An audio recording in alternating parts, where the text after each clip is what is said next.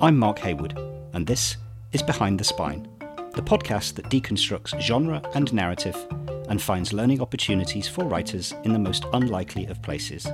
Each week, I'll be joined in the studio by a special guest as we try to get behind the spine of story and storytelling. As humans, we've been telling stories for longer than we've had language. We read them, we watch them, we listen to them. We tell them to our kids. To tell a story to a child is to light a tiny candle in their mind, a candle that casts a light on a world of possibilities and wonder. We've found cave paintings that date back over 12,000 years, so if we've been telling stories for that long, surely we should be pretty good at it, right?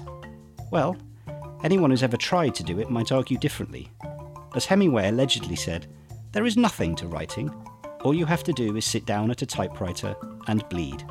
So, regardless of whether you write short stories or screenplays, fiction or non fiction, if you put words on a page or on a screen, then the Behind the Spine podcast is for you. The first episode will be released on Wednesday, April the 15th, from wherever you get your podcasts.